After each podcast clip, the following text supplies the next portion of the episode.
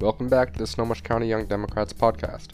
For the fourth endorsement interview, we have Mary Rollins running for PUD Commissioner in District 1, Commissioner 1. Mary, how are you doing today? I'm doing good. It's been a it's been a long day. It's been a busy day, but a good one. Okay, and so thanks again for agreeing to do our endorsement process for the Snohomish County Young Democrats. We're going to just ask you a couple questions based on your endorsement application and some follow up questions that kind of come to mind about your position, okay? Sure. So, one of the questions in the endorsement application was what do you think qualifies you for this position? Can you just kind of reiterate that and let us know why you're a good candidate and a good commissioner for this position? Sure. So, this position, I think, more than anything, requires somebody that has a broad overview of what kind of people the PUD serves, which is everyone in Snohomish County. And I think that a lot of people that get into this position get into it because they may have a little bit of knowledge about one thing or a little bit of knowledge about another thing. But I have a broad based knowledge from domestic violence issues uh, to homelessness issues to energy issues to uh, CO2 emission issues um, and food policy issues, which typically you wouldn't think this would come into play here.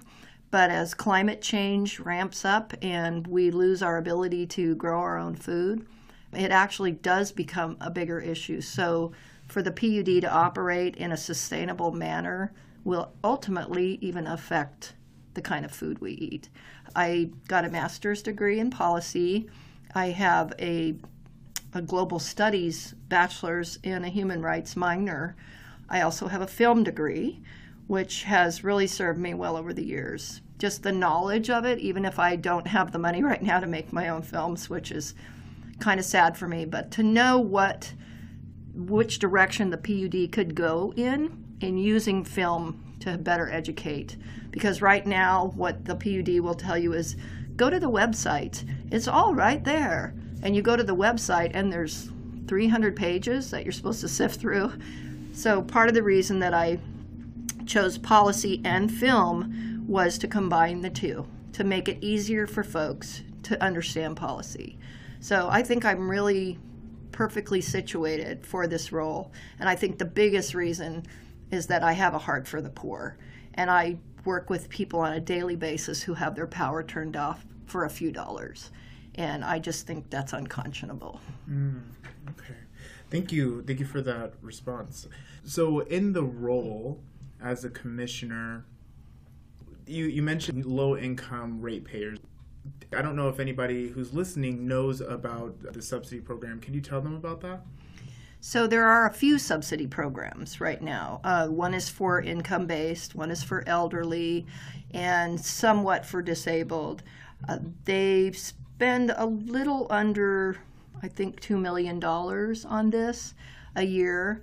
Um, but the problem is that it's really only scratching the surface. They're, it's very hard to get into one of the programs. And if they're full, they just say, sorry, we're full. The agencies out there that are working with folks that pay their bills, uh, mine is just one small agency that helps. There are several agencies that help. Uh, I could name them off, but suffice it to say that there are several. And when the PUD brought us all together, to talk about what they could do for us, that's basically what they did. They said, These are the programs, these are the parameters. They didn't invite the people, the stakeholders, the agencies, to open a dialogue about what could be done better. And so the PUD, while on the surface looks like they're doing good, down below the surface, it's just a swamp mm. of people that are just hurting and hurting. Okay, so so what is your uh, as a candidate and potentially a commissioner, what is your take on the initiative 1631?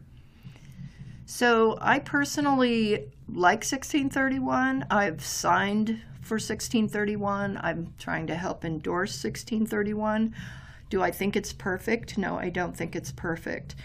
But I don't think that, as a friend of mine says, we have to live in the cold and the dark. in order to get something done. We have to start somewhere, and this is a start. Would I like to see more of the bigger corporations pay their share with this? Yes. Do I want to see, and if you're wondering, like Boeing is like exempt, there are some other folks that are exempt from this. What I what I would like to see is that it doesn't trickle down to the common person. Like if the oil companies are going to be expected to pay more, they're just going to raise their gas prices, right? So the people that really are dependent on their their cars, like me, because I have to drive a car. I can't take the buses because of the situation with my son in his wheelchair. My gas price is going to go up, and and we're going to spread that out a little bit, but ultimately we've got to start somewhere and bringing some carbon under control in our state will set an example. And it's just a step, you know, it's just a step, but it's a step in the right direction. Great. Thank you. So, another question that circles around this position is the use of liquid natural gas. What is your take on liquid natural gas, and uh, how would you advocate for or against it as a commissioner? I would absolutely try to remove it completely from our portfolio. It is really a misnomer. It is not natural gas. It is fracked gas, and it's harming the planet. It's it's expensive. It's dirty. It's disgusting. You know, we're they're trying to ram through more trains to to haul it. I mean, we just need to keep that in the ground. I have no love for anything natural gas. And what used to be like gas to your home, you know, to turn on your oven or whatever like that. It's that's not what they're talking about. They're talking about fracked gas, and it's it's just dirty and disgusting. I just I don't want anything to do with it. There's a very small percentage of what the PUD uses now that is natural gas, and I would just work to get rid of it completely, hmm. as well as nuclear. You didn't ask that, but that's what I would do. Well, I mean, that's that is definitely a good question that's on the table. Mm-hmm. So, what about nuclear energy and the current usage of nuclear energy in the PUD's portfolio? Well, we have one failing nuclear power plant, and it needs to be decommissioned. There are some folks out there that are just very worried that we will not have enough renewable energy to sustain the peaks of energy usage. So the offset is going to be in storing when we do have peaks for the times when we don't. But storing and nuclear power are two different things. nuclear power has garbage that comes off of it that sticks around for thousands of years. And there's until somebody can prove to me that there's a way to store that garbage, I will never be nuclear. Never. And I've been fighting since I was in college to get rid of it on any level. Great. Great. Okay. So, what is your understanding or your take on incentives for residents or even businesses to go renewable or invest in efficient uh, utilities? So, the number one thing besides helping the poor is to help families, especially homeowners that can do this, or businesses that can afford this, to go solar, to um, do an energy calculation on their home, to get rid of the holes in their home that cause energy leakage to you know get all the light bulbs changed to get the light bulbs changed around the city. You know there, there's no reason to be having street lights that are not you know led lights. Um, so to me, that's okay. Let me give you an analogy. If everybody in the United States that are driving inflated their tires properly, we could turn off about three oil pumps in this country. That's the difference between trying to just build more oil pumps so we can put more cars on the road or just keep the cars on the road with less oil because we're taking care of them properly. Mm. So if your house is insulated, if you have solar and the PUD helps to put those in place by giving incentives, that's where I'd rather see our money go than wasting it on these big projects that look fancy on the outside but they ultimately are never finished and have wasted literally $60 million. Mm-hmm. If we'd have put that 60 to 70 million dollars that was wasted into homes and families and businesses, we'd be in a lot different position right now. So you're speaking to some waste that's happening at the PUD, right? Mm-hmm. Could you just give the listeners some context about what, what it is that you're talking about? So the PUD went after contracts, went after no bid contracts on a few different projects. One of them, the most famous one that most people know about, is Sunset Falls. So the PUD bought up property. They they tried to push through this Sunset Falls project of like a small dam, but what eventually came back was that the tribes were saying, "No, this is this is not good. It's not sustainable. You're going to hurt the salmon." Which obviously nobody wants to see the end of salmon in the Northwest. But the reality was there weren't they weren't even going to get that much energy from it. But millions and millions of dollars wasted and then at the final hour they they pulled back out of the project. That money's never recoverable. But it sounded so good and so fancy. So that's just one of the there's several, but that's one of them that most people could probably Google or relate to. Mm, okay. So, what's your take on conservation, environmental conservation? Do you feel like the PUD has a, good enough focus on that? Are there areas that you would improve? What do you think as a candidate and potential commissioner? So, the PUD has a fairly good reputation for conservation, uh, but I think a lot of it has come at least in, in the press releases and things that they've done, have come since the start of this campaign, because both um, one of my uh, the other lady running for the other position and I have been talking about it so much, and getting great endorsements from um, the Sierra Club, among others, to understand that conservation and going back to our other question about how to make the most of the energy that we have. You know, you don't have to build more dams if people just conserved, okay? And conserving in a, is the way the way to conserve is to be efficient. And the way to be efficient is to use efficient appliances and solar and putting that energy back into the grid. So it's kind of a cycle.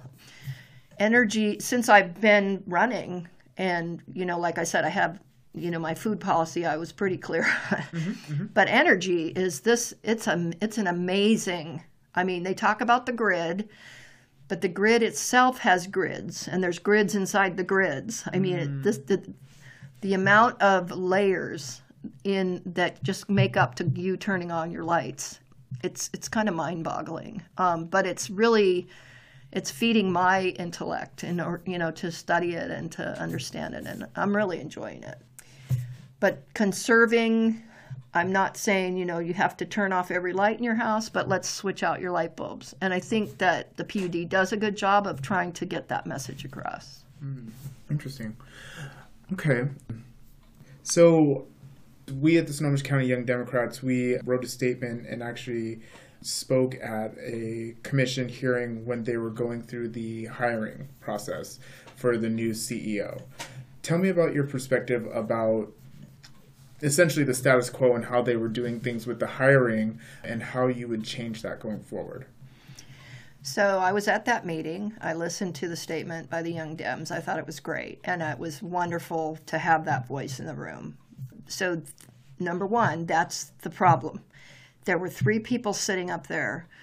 The person that wrote the contract got voted out in the primary. She's not even going to be there, but yet they've I will use the word foisted this new CEO general manager on a new board with a 10 year contract. And if in order to get rid of him, if we can't work with him, it's a $400,000 buyout. I think it was just a way of um, kind of, you know, thumbing their nose at the new board mm. in a way. Uh, so here we have this guy. He starts on the 8th and he might be good. Who knows? You know, I've I've heard good, I've heard not so good about him from different camps. So now that he's in, he's going to have to be somebody that the new board will have to work with. The way it was done, I thought was not. They said, well, they were within the law. Well, that so is stand your ground in Florida. It doesn't mean it's right just mm-hmm. because it's in within the law. I think if they were smart, and if he were smart, he would have waited.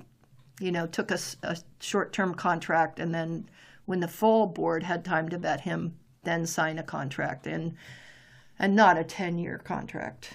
That that was a big giveaway. And hmm. this is kind of this is kind of relating to what I was talking about all the other waste. You know, they give a little bit here for the poor and they say, "Look at, aren't we good? Look look what we're doing for the poor." But they give millions to things that don't pan out. And this may just prove to be a bad situation. It might be good. There were a lot of employees in the room that were very happy. But the ratepayers that were in the room were going, whoa, whoa, whoa, wait a minute. We don't know this guy. So give us a chance to get to know him before you sign a 10 year contract. Okay. Got it. Awesome. What is your understanding of our specific uh, environment, our location, and the energy that we generate? So Bonneville Power is where we get most of our energy from. So uh, most of our energy is actually a renewable portfolio. So we've got uh, hydro, some solar in there, some wind in there. Um, you know, we are bound by law to have a varied um, portfolio. So we do, but there's still a piece in there, and Bonneville Power, the piece that they hold is also part nuclear and fracked gas. So we that's because the feds have instilled that.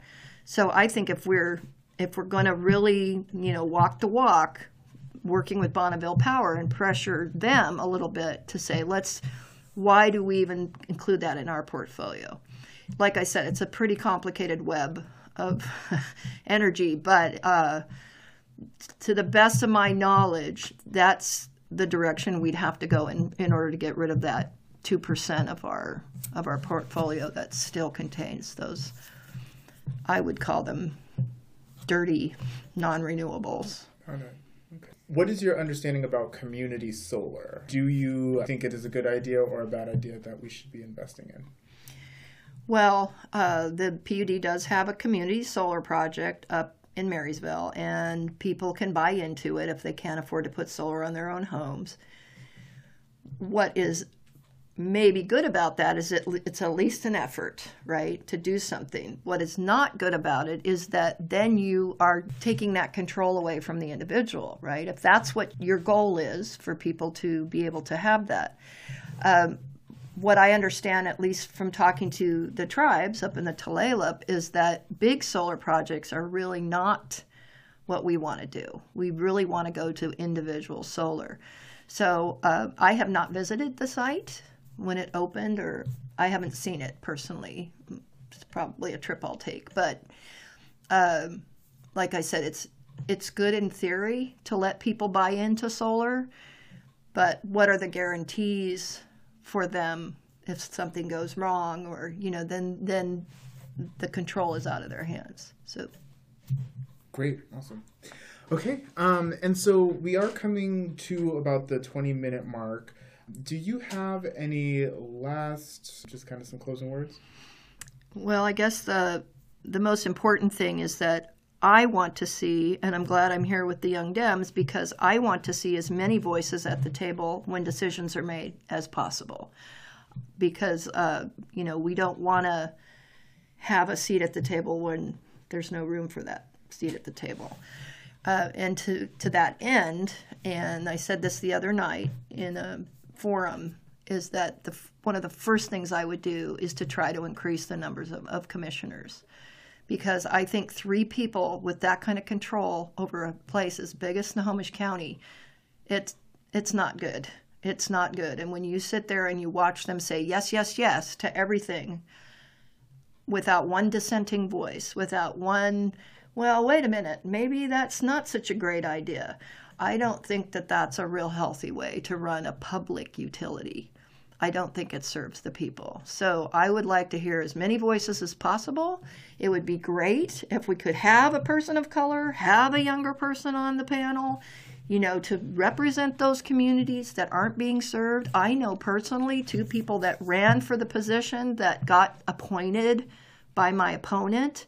One was a gentleman of color and one was a Native American woman, and neither one of them even made it through. And and I thought, well, these guys are very qualified. So who did they pick? Well, they picked a white male who came from oil and gas. What does that tell you about, you know, his ability to say no to these two people that have been in power for so long? He just went along with everything. So for me, that's just that just smacks of uh, not okay to me. Mm-hmm. And that's the first thing I do is to try to go to a five person board. Great. Yep. Awesome.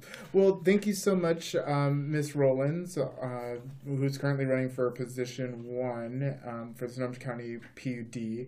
Um, thanks again for stopping by. It was my pleasure and lovely to see you. Thank you.